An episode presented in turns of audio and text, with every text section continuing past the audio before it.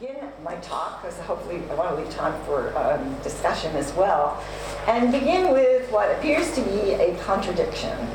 The Cuban American political class, which I will be describing in greater detail, with the support of Cuban Americans, has been promoting the maintenance of a socially constructed wall across the Florida Straits, so opposite of cross borders. They have tried in various ways some seemingly unimaginable ways to try to make this 90 miles separating uh, Cuba and the United and Florida uh, as, as, if it were a million miles away, somewhere in outer space or whatever.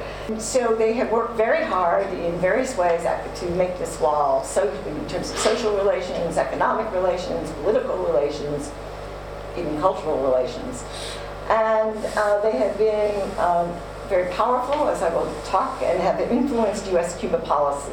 So, despite their influence, despite their commitment to um, uh, this wall across the straits, since 1990, we have seen a huge increase in the amount of people to people flows across the straits um, in terms of homeland visits and in terms of sending remittances. And I give you the statistics there um, for any of those who are interested in how it has really increased. And in some respects, the, these figures are much more representative of what's happening with immigrants in general and Latin American immigrants in particular in terms of the ties, the transnational ties that they are maintaining with their homelands. But how, how can you explain this kind of new activity that is going on across borders in light of the fact that for 50 years uh, the, the Cuban American political class has very effectively been promoting this wall across the straits that, in many respects, even increased uh, in the post-Soviet era in the 1990s through various legislation that they promoted. So, although I'm talking about Cubans and, and Cuban Americans, um, for those of you who, who are here uh, because you're interested in immigration and you don't care very much about Cubans, I have a message for you people too. Um, my Cuban analysis is illustrating a, a broader, theoretically grounded um, argument to call for, if you want, revisionist thinking about uh, immigration and a new paradigm that I think helps deepen the understanding of immigrant experiences. And uh, particularly in the United States, the emphasis has been on contrasting the experiences of the first generation versus the second generation, those who are born in the United States. And that's the big paradigm focus. And a lot of it is on the individual level, family. Um, the first, second generation is defined genealogically in terms of where your parents were born and where you were born. So the, the model is really um, an individualistic one and it's extremely ahistorical. It suggests that what's most important is where you are on that genealogical divide irrespective of when you emigrated, from where you emigrated, etc. It's as if life begins once you come to the United States. Your prehistory is not part of the story. It's not part of your story as it's extrapolated by social scientists. So, what I am arguing for is that we need to, quote, uh, unpack the immigrant experience and look at the historical background of immigrants before they come to the US. And my argument is that immigrants, including from the same country, if they come with different historical experiences before immigrating, that they're going to take those differences with them across borders, and those differences will influence how they adapt to their new country and how they relate from their new land to their homeland. And to focus on just the first, second generation divide leaves this unaccounted for and unexplained. So this is really the kind of theoretical argument that I'm, I'm working on, in, or I, I, work on in the book and I'm describing to you today empirically in the Cuban American case. This conception of, it's really calling for a new conception of generations, one that is historically grounded generations rather than genealogical. And it draws very much on the work of Karl Mannheim, who wrote sort of a seminal piece, if you can decode his what he has to say, on political generations. And he did, was not the least bit concerned with immigration, and his focus was more on Germany. But he really made an argument that different generations have different experiences, and what's critical are the kinds of experiences that you have as you come out of age. And I was just sort of seeing a Time magazine cover when I was coming in this building about the new generation in in the Arab countries, and it sort of made me think, you know, well, we need to study them and see how this experience affects them in the long run, because it is a, you know, un- undoubtedly a historically uh, social formation type of experience. So um, my argument is that different waves of immigrants from Cuba have had very different experiences before coming to the U.S and that those different experiences that they had in Cuba have had an impact on how they adapted to the United States and how they relate from, from the US to their homeland, and in ways that this Mannheim type of thesis can help explain. So the two groups that I'm focusing on, and I'm using, you know, in my book I go into more detail, but uh, have to limit how much detail I give you or you won't remember anything. And so I don't want you to get lost in the forest. So I'm, I'm contrasting at really the most interesting two cohorts of immigrants from Cuba, the ones that came immediately after the revolution, that refer to themselves as exiles. So I put exiles in, in quotes, not because I believe they're exiles, but that's their self definition. And as the one leading sociologists, founders of American sociology, W.I. Thomas said, if you define a situation as real, it's real in its consequence, and that it is real in the consequence in this case because these people perceive themselves as exiles, and that framework has affected how they've adapted in the United States, how they use their influence in the United States, and how they relate to Cuba. In contrast, so-called new Cubans who are those who have left since the collapse of the Soviet Union, have had extremely different lived experiences in Cuba before coming. I should go back and say that the exiles, their social formation occurred before the revolution and they opposed the revolution. And then that mentality has stayed with them to the point that they don't want to have anything to do with Cuba, including with family of theirs that stayed in Cuba. In contrast, the new Cubans, their forming experience was the crisis that ensued when Soviet aid and uh, trade ended.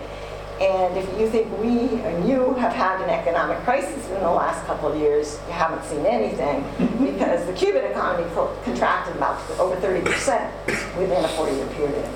And that just was a shattering experience particularly for the younger generation that was just coming of age with no jobs, no future. But it also led a lot of the older generation that had been, quote, children of the revolution to rethink their views actually because, you know, what are you to believe in when you can barely get any food on the, on the table? And in the first years, you know, 93 was the, the bottom. I mean, people were really hungry. And so this, the, the, it led to people having a much more pragmatic view of uh, life, not ideologically grounded. And it's led to kind of a, a, family solidarity with families in Cuba now wanting to have family in the diaspora. Because during the uh, Soviet era, the line in Cuba was that the, the people who left, they were called worms, gusanos, you, you were supposed to think of them as these terrible people. And it's really interesting how the government was able to construct this view of your family and friends that, of yours that you should, that it was taboo to have relationship with you. If you had them, you kept them extremely covert to the point you didn't even show uh, that you had, you know, uh, contacts with them. Let's say if your family sent you clothing, you didn't want to wear it because it could hurt you politically, it could hurt you, hurt you professionally, etc. So with these new Cubans, because it was so hard to su- survive in the new Cuba, post-Soviet Cuba, you wanted to have family in the diaspora. And if you didn't already, you wanted to figure out who in your family would be most likely to have uh, be employable abroad to earn money. And the view towards migration totally changed. So while I put in, in point C that the, the uh, exiles viewed themselves as political refugees or exiles. That's how they define why they're coming. Most of them left for economic reasons. Their properties were, were taken over by the state, and so they lost their lifestyle, they lost their livelihood. and that led them to leave, but they interpreted politically. Now, there were some genuine exiles or refugees that their life was at stake, but they are not the majority of the Cuban Americans who left. But with the new Cubans, they, in the main, define themselves as leaving for economic reasons or economic along with political reasons. And they refer to themselves as going abroad. You know, that which is suggesting they're holding on to their homeland. They don't even define themselves really as economic. They say they're leaving for economic reasons, but not so much as immigrants as they're going abroad. So this is a, a completely different kind of mindset than the mindset of the exiles who came to the United States. They're both first generation immigrants, okay? But with very different lived experiences before they left, and that shaped their mentality that they brought with them when they come to the United States. So this I will show you has affected how they've adapted to the United States and how they relate to Cuba from the US. So how my subtitle of my book is how Cuban Americans have changed the US and their homeland. So let's start on the first part of the equation about what's going on in the United States. And so now I'm going to start to deal, deal with this unpacking of Cuban immigrants and focus particularly here really on the, on the exiles. Um, the exiles have, as I'm going to be uh, detailing, they've been very successful in the United States, very influential in the United States. It begins really in Miami, which is the main place where Cubans have settled. And increasingly, it is the magnet where Cuban, it, it is the second Havana, as they call it. And so what they have done is really transform Miami in various ways to the point that it's now dubbed the northernmost Latin American city. And you can live in Miami uh, without speaking a word, or you vacation in Miami, whatever you want, without speaking a word of English. It's, and that is under the influence of the Cuban immigrants. Okay, before then it was a small city, a, a tourist city from which like so-called snowbirds from the north trying to escape the miserable weather that we have had come there to vacation. So, you know, Miami has been transformed since the Cubans have come there. And, and what I'm going to show is not only that they have changed the city demographically uh, and culturally, but they've viewed it with their own particular shade of meaning, which has been very important in establishing the influence that they've had. And then they've leveraged local for uh, national influence. And although Cuban Americans account for less than 1% of the population, they have been uh, really a force uh, among the immigrants to the United States. So the great transformation of Miami. So let me just start with uh, give you a little sense demographically of what's going on in Miami. They became the largest ethnic group in Miami in 1970, which is already 10 years after Cubans started coming. They were 4% of the population. By uh, 2000, the last census that's been let out, 30% of the population and part of that is because more and more Cubans have settled there, uh, either directly or because they settled somewhere in the, else in the U.S. and started to gravitate to Miami, but also because the whites left. And that's part of the Cubans being able to make Miami, you know, create Miami in their own image is that they turned the whites into the foreigners and they came to feel as if they were, uh, you know, it was a foreign country in which they, they themselves were leaving. So there was enormous white flight from Miami. And then the Cubans sort of became the trendsetters for other Latin American immigrants, which are the main immigrants in the United States today. And what is really amazing about Miami is that 97% of the foreign born come from Latin America. There is no other major city in the United States that in which the immigrant population is so concentrated from one region of the world. So you have large Latin American populations, for example, in Los Angeles, but you also have Asians. So you don't have this kind of magnet the way you do in the case of Miami. So Los Angeles is also a border city, so it's not only being a border city, it is really the kind of atmosphere that has been created in, in Miami that it is the destination of choice for Latin Americans, including for their holidays. And you can win the sweepstakes. And a trip to Miami is, you know, the cat's. And it is done, you know, as I said, the northernmost Latin American city. So that's from a demographic point of view, but now let me talk about some of the ways they've transformed Miami socially and culturally. And one thing that they did that helped the Cubans establish themselves as the main point. and, in the subtext of all this is again, you can't just look at the immigrant groups from an individualistic point of view. This is really what the Cubans are doing with their de- demography, if you will, to change the city. And so they had basically the first cultural war, uh, or the first English only movement in the United States occurred in Miami and it was between the so-called Anglos, the whites, and, and the Cubans. And the exiles, uh, this is already before the new Cubans came, because the new Cubans only come in the post-Soviet era, they won some of the battles, they, and they lost some of the battles, but they ultimately won the war, meaning they transformed it into a, a Hispanic city. So the uh, English-only movements were to, you know, keep insist on English in um, the public sector, in the schools, etc and the Cubans just kept speaking Spanish.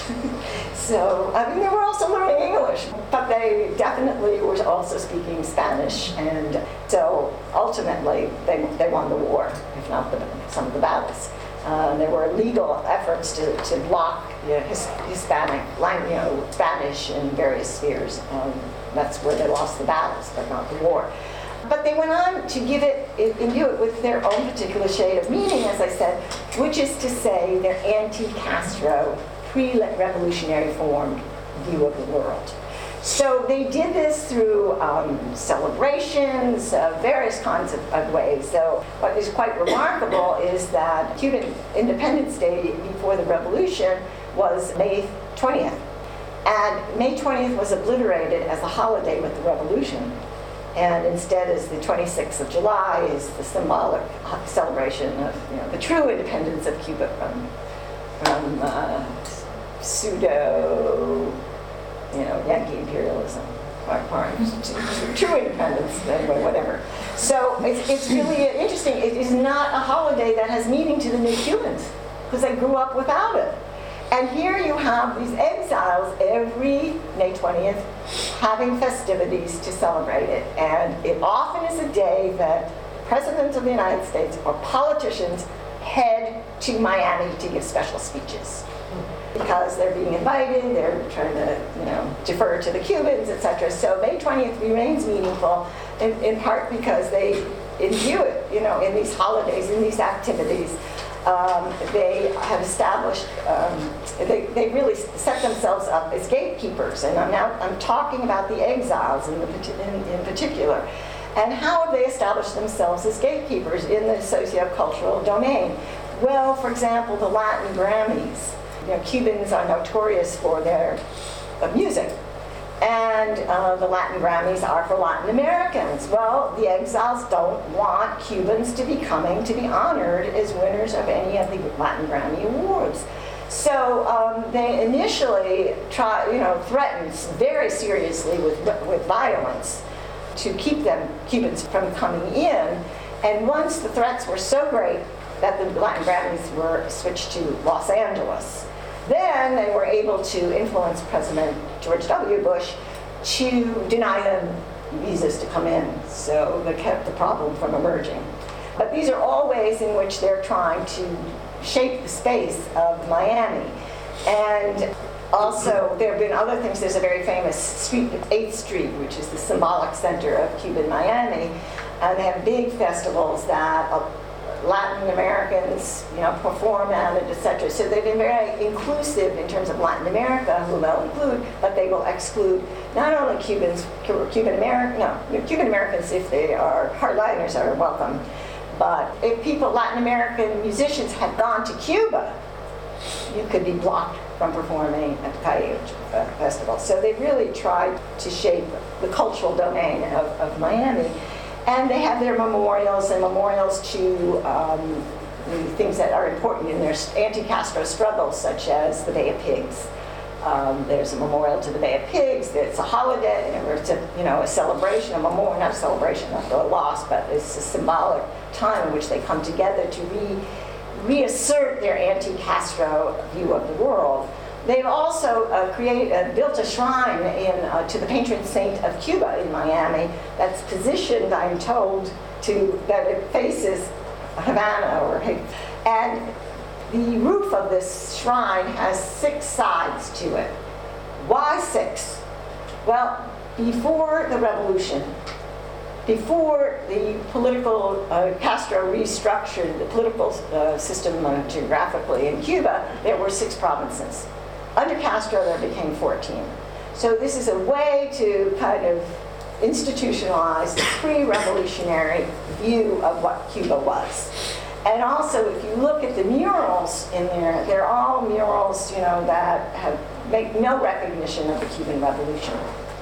So here in the religious domain too, and the patron saint of Cuba, which her day is in, in September, every September there are whole sets of activities that go on.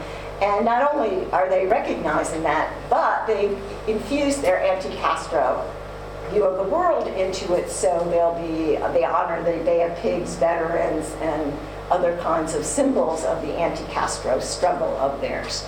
They also are the people who join social groups. Uh, they have joined, they have reestablished groups from Cuba. They've joined American groups that they have turned into Cuban American groups. And all of them, it's, it's the exile generation that are the huge joiners. So that gives them, you know, bases of social capital development, et cetera, but all within their cohort. So economically as well, the Cuban Americans have transformed Miami, and they've done it in several ways and in several stages. So the first thing that's probably most known to people through the literature on uh, immigration is the enclave economy, an economy by Cubans, Cuban Americans. They call themselves Cubans in Miami, so I'm sorry, I'm only talking about America now. Uh, the end I go to Cuba. But the Cuban Americans established businesses that catered to the Cuban American community. And it became very more vibrant. They were large in number and they patronized them each other, you know, including professionally, lawyers, doctors, what have you.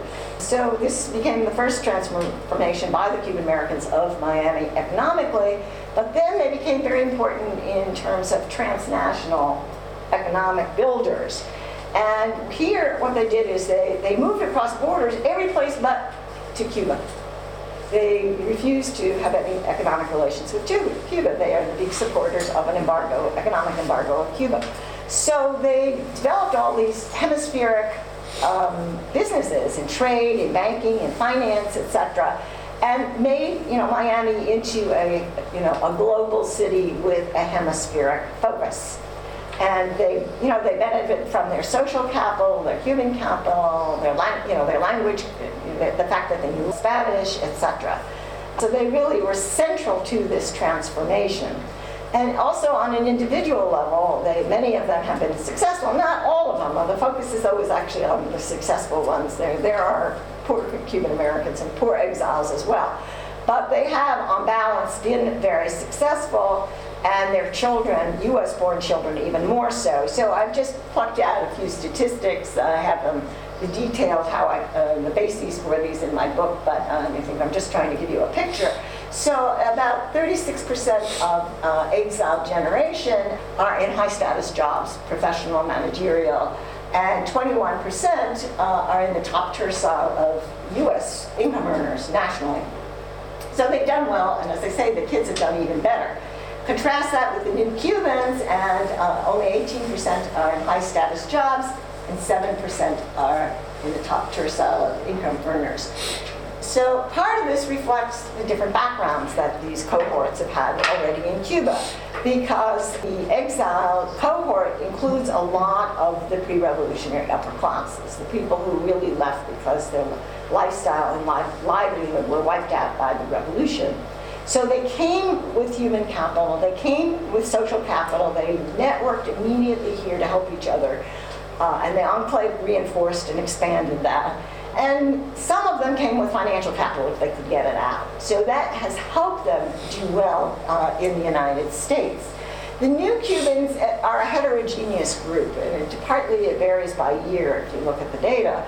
But uh, even, let's say, the professionals who've come out are very different than uh, the professionals from the exile cohort from the pre-revolutionary period. In pre-revolutionary Cuba, professionals were independent. They, you know, had property, lived a rich lifestyle, sent their kids to very exclusive uh, schools, joined very exclusive clubs. This doesn't exist in Cuba anymore. So even though you're a professional in Cuba, it's a very different type of professional as a state employee.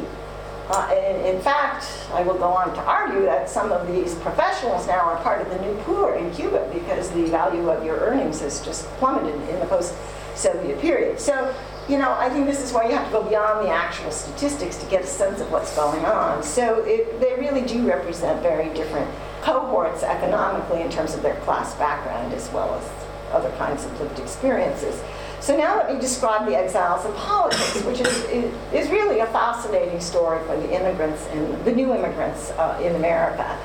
In Miami, the Cuban Americans have become the political class. They've been increasing since the early 1980s. You know, every year more of them are getting elected to office in appointed positions. And they've been getting positions at the local level, the state level, and at the national level. The national level like, began in 1989, so they have about four, uh, three Congress people, three out of five Congress people from Miami. There's another one Congressperson in New Jersey, which is this, historically was the second largest uh, Cuban American settlement. It still may be, but it's just it's withered away as a Cuban settlement. And senators, they've had they have one senator from New Jersey, one they had one from, um, from Florida, and they just newly elected one who the Republican Party has their eyes on him as a future national leader. We'll see if that happens, but in other words, they've, been, they've really been able to get into office where other Cubans are, Cuban Americans are who can elect them, and also in positions that give them national exposure and national uh, influence. But back in Miami, they really created a Cuban American political machine of, of sorts, meaning that they control or dominate, you know, it's not exclusively, but they dominate, you know, the political appointments, and they've used their political influence to get access to jobs in the public sector, to get access to loans, government loans, such as from the Small Business Association, and it's the exiles I'm talking about, and, uh, and contracts. So actually, Miami has a pretty weak uh, public sector compared to some other cities in America. But the Cuban Americans have been able to use their political contacts to get contracts. So it becomes very important to have these political ties. So there's kind of an intermeshing of political and social capital. They each feed into each other um, to great economic advantage uh, as well. And the Cuban Americans also have formed their own political action committee, which is a lobbying group. And they model themselves after the Jewish lobbying group in the United States. And they are the second most important, the Cuban Americans are the second most important uh, ethnic lobbyists in America. And this, they give these uh, so-called PACs, they give money to political candidates. And in return for money, they typically get votes. So uh, this is a way that's within the uh, American political system. And the Cuban American PAC has been very effective in the, you know, it's not like there, there, there are other lobbyists that are much more influential, you know, military, agricultural, farmers in the United States, etc. But they've been very effective in targeting their money. And the data does show they do get votes for the legislation they want in return. Not necessarily 100%, but it certainly helps, particularly among Congress people who otherwise couldn't care less about US Cuba policy. So the lobby began in the 1980s and uh, has helped candidates get elected to office and has helped get legislation passed. And they have been so successful that they have actually put in place, they have influenced, I should say, a uh, Cuban foreign policy cycle that is tied to the electoral, presidential electoral cycle, meaning every four years. And this cycle, Cuban American foreign policy cycle, has uh, existed between 1992, this post Cold War, when there's, you know, Cuba has disappeared as a national security threat. Right? The Cold War is over, Cuba's military has collapsed. Uh, you know, it is really hard to imagine any way in which Cuba could be a security threat to the United States. Anyway, starting in 1992 through 2004, every presidential election except one, you had new anti-Castro legislation being introduced to tighten the embargo in new ways that you never thought there were any more ways to tighten it. And the interesting thing is that the presidents and presidential candidates have supported that legislation, but they have opposed that legislation when not running for, pre- for political office, for presidential office. So you, this is true of the first George Bush, who before 1992 had opposed legislation to uh, tighten the embargo, but in 1992 supports legislation before he runs for re-election. 1992 is the year he ran for re-election. Um, he backs this new um, embargo legislation and he signs it in Miami in the eve of the election. He loses the election, so he wins Florida, however, and this helped him in Florida, which is what it's all about. And then Clinton did the same thing. Clinton came out for tightening the embargo when he ran for in 1992. In between 1992 and 96, he is averse to embargo tightening. And he loosens the embargo in certain ways where there's ex- executive prerogative. Come 1994, he supports draconian tightening of the embargo. After the election, he wins the election, he wins Florida, and he wins the election. Afterwards, he doesn't implement the legislation that he backed in 1996 to get reelected.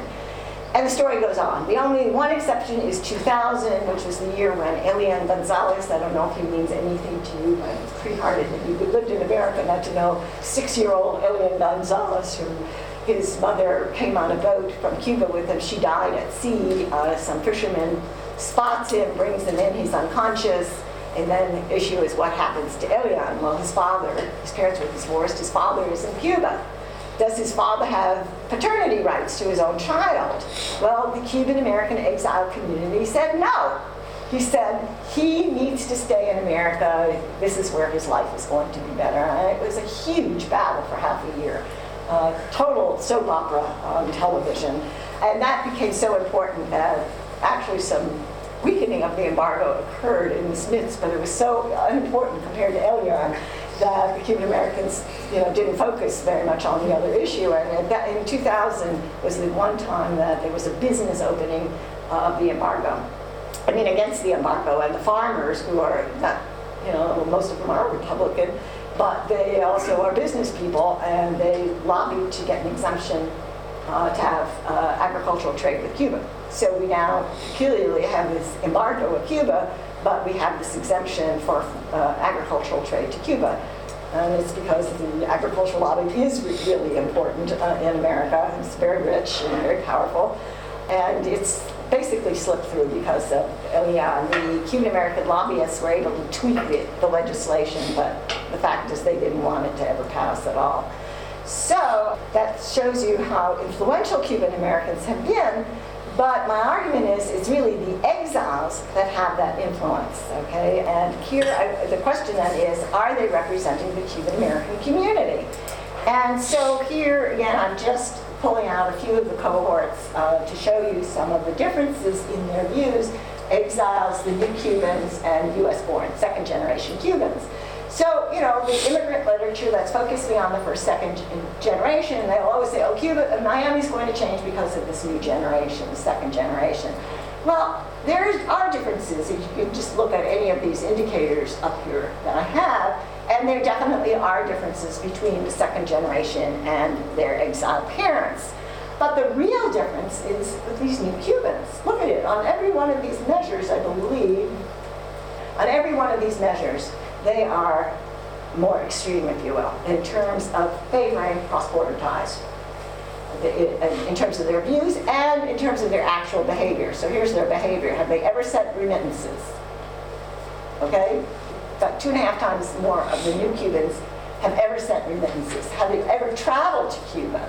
About two, you know, two and a half. It depends a little bit on the year. That's why they're two years here. But in other words, the new Cubans favor cross-border ties at the state-to-state level and at the people-to-people level in their attitudes and in their practices. And in a sense, I've answered the paradox I began with, which I said, how can the Cuban Americans are so strongly in favor of this wall between the states and have actively promoted ways to tighten it, which they did in the 1990s, how do you explain the fact that you have this new flurry of visiting and sending of remittances? The answer is the difference in cohorts.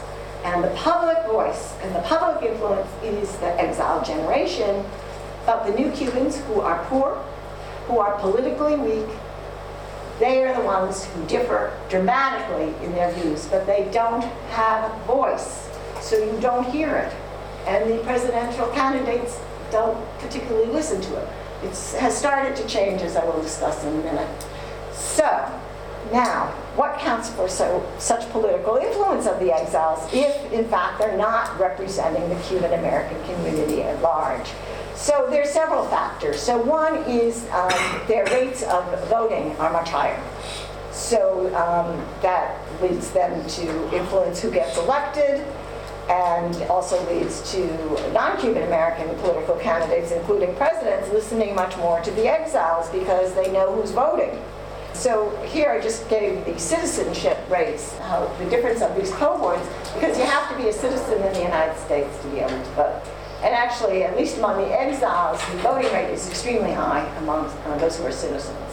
So they're also much more active politically. They are the political base of the Republican Party. In Florida, the Republicans were very astute and, and cultivated the uh, Cuban Americans. Now, you could say there is affinity of views because the Cuban Americans are conservative, but the first Cuban Americans who did become active in, politically in Florida were Democrats. Why? Because Florida used to be dominated by the Democrats, and people are pragmatic in politics, and whatever they might privately feel, if it's going to help you get office, you're going to be at that point you were going to be a Democrat. So the real change in the, uh, both the expansion of Cuban American uh, identity with the Republican Party and a lot of party switching occurred in the 1980s under President Reagan, who cultivated the Cuban Americans and Jeb Bush, who was head of the Republican Party in Miami. And they were smart. And it was part of the Southern strategy of the Republican Party to win it over from the Democrats. And they were very successful in Florida, and particularly among the uh, Cuban Americans. Now, one of the reasons why a, a group uh, that in general accounts for less than 1% of the population, how could it be that it has such a political influence and even a segment of that group, namely the exiles, is because of a contextual factor that they settled in Miami, in Florida, which is the fourth largest state in terms of electoral college votes. We have this bizarre indirect way in which you get elected um, in the United States, which is why, like in, 19, in 2000, uh, Gore could win the electoral, the popular vote, and not win the electoral college vote, where ostensibly didn't win it. Uh, but, uh, but, but the point is that no party, neither the Republicans nor the Democrats, have given up on Florida uh, and given up on Cuban Americans because they need every vote in a swing state, right? To get, it's so valuable a vote in Florida, much more valuable than in many other states. So this has worked, you know, to the tremendous advantage of the Cuban Americans in general, exiles in particular, and they've capitalized on it you know, they've understood this and uh, they are able to get a lot of clout out of that. And so the other reasons that account for why they've been so influential is their lobbying and the PAC activity, which, as I said, has been basically an exile phenomenon, uh, formation, and it's their money that they give to this PAC that leads to their influence. So uh, just very quickly, it does, or does, or did appear as if the hegemony of the, the exiles, hardliners, was breaking down at various levels. You started to have some serious uh, Cuban American Democrats running for office. You had a split off from the main organization of the Cuban Americans, the CANF, the Cuban American National Foundation, takes up more room. And uh, so the CLC, the Cuban Liberty Council, splits off, takes on the hard line, the foundation in this context reinvents itself and takes on a more cross-border view, catering to the, the new Cubans. They're left without a charismatic leader. Their leader died, Mas Canosa, in 1997, and nobody has sort of emerged. So um, that's also contributing to this breakdown in, its hegemony. And Obama in 2008 is the first uh, presidential candidate since the Cuban Revolution, okay, half a century, to in any way challenge the hard line. Uh, and now you did not challenge the embargo, it's taboo. But he did come out in favor of so-called personal, against the personal embargo, that Cuban Americans should have the right to see their family and to send money to their family. So that was the way, you know, he wrote off the hardliners, he got the, those, the new Cubans who were voting, and it was sufficient in the context of the demographics of that year with lots of young people and Hispanics voting that Obama did win Florida, uh, despite coming out against part of the embargo. Uh, this should be 2010. But really what came out of the 2010 elections is a consolidation of the hard line intergenerationally, which is not what anybody would predicted, and I shouldn't say anybody, the Cuban Americans probably felt that way. You have this new senator, this dynamic senator from Miami, from Florida, and he is second generation. His parents were the exile generation. And you've had some other uh, elections that are really bringing a new, a new generation um, second generation into the political class of Miami and Florida and in general. So I'm going to briefly just talk about the impact that the different cohorts have had in Cuba. And um, I can discuss some of this with you afterwards. But my argument is that it's the new Cubans, though they're poor and politically influential, they are the ones who are changing Cuba. At the same time as the exiles have tried for half a century to transform Cuba. And my argument is that the new Cubans are changing Cuba. It, it is an unintended consequence of their continued family commitments in Cuba. And so they don't have a political agenda. They're pretty apolitical, actually. But they are very committed to their families. They want to see them. They want to celebrate with them. They want to help them. And so through the everyday kinds of contacts that they have, they are transforming Cuba. Their remittances are dollarizing the Cuban economy. They come back with new cultural values to Cuba. Their remittances are contributing to new inequalities in Cuba. So those who don't have a family in diaspora or don't have new Cubans in the diaspora to help them, they are part of the new poor in Cuba because the value of your peso earnings has caved in the, so, in the post-Soviet period. And, and also people, uh, motivation to work in the state economy has collapsed as the peso has collapsed. Uh, the value of, of, average value of uh, state salaries now is in, in dollars is $20. So through no work effort at all, but through your family in Miami, you can be enjoying a much better lifestyle than that and it's contributed to new kinds of consumerism in Cuba. And you know, Cuban adolescents now want their, they don't just want sneakers, they want their Nikes, they want their iPods. You know, this is what their family in Miami has, comes to Cuba with it, tells them about it. And so the value system of Cuba is changing. So here is a revolution based on equality, racial equality, based on moral values as opposed to material values. And this is just collapsing. Uh, there are new inequalities, including along racial lines, because the blacks sided with the revolution. They benefited or perceived themselves as benefiting from the revolution, so they didn't leave. So now it is working against them because they don't have the overseas networks to help them survive in the, in the new Cuba. Prestige has totally changed. You know, you used to be the worm, the gusano if you left. Now you're like a hero, right? Because and you're treated wonderfully when you come home you know, parties, festivities, and, and of course the Cubans who return love that, right? The Cuban Americans who are returning because it gives them a sense of prestige in the United States. They're poor, they're struggling to survive, they come home and they're heroes. So it's undermining the value system of Cuba, and so my argument is that they are really changing Cuba, uh, and it's an unintended consequence of their continued commitments to Cuba. So I'm going to stop at that point, but um, you know, I hope I've helped you. If you're interested in Cuba, if you're interested in Cuban Americans or new immigrants, and, and just to really understand that we need to have new frameworks for trying to understand immigrants uh, that takes these historical factors into account.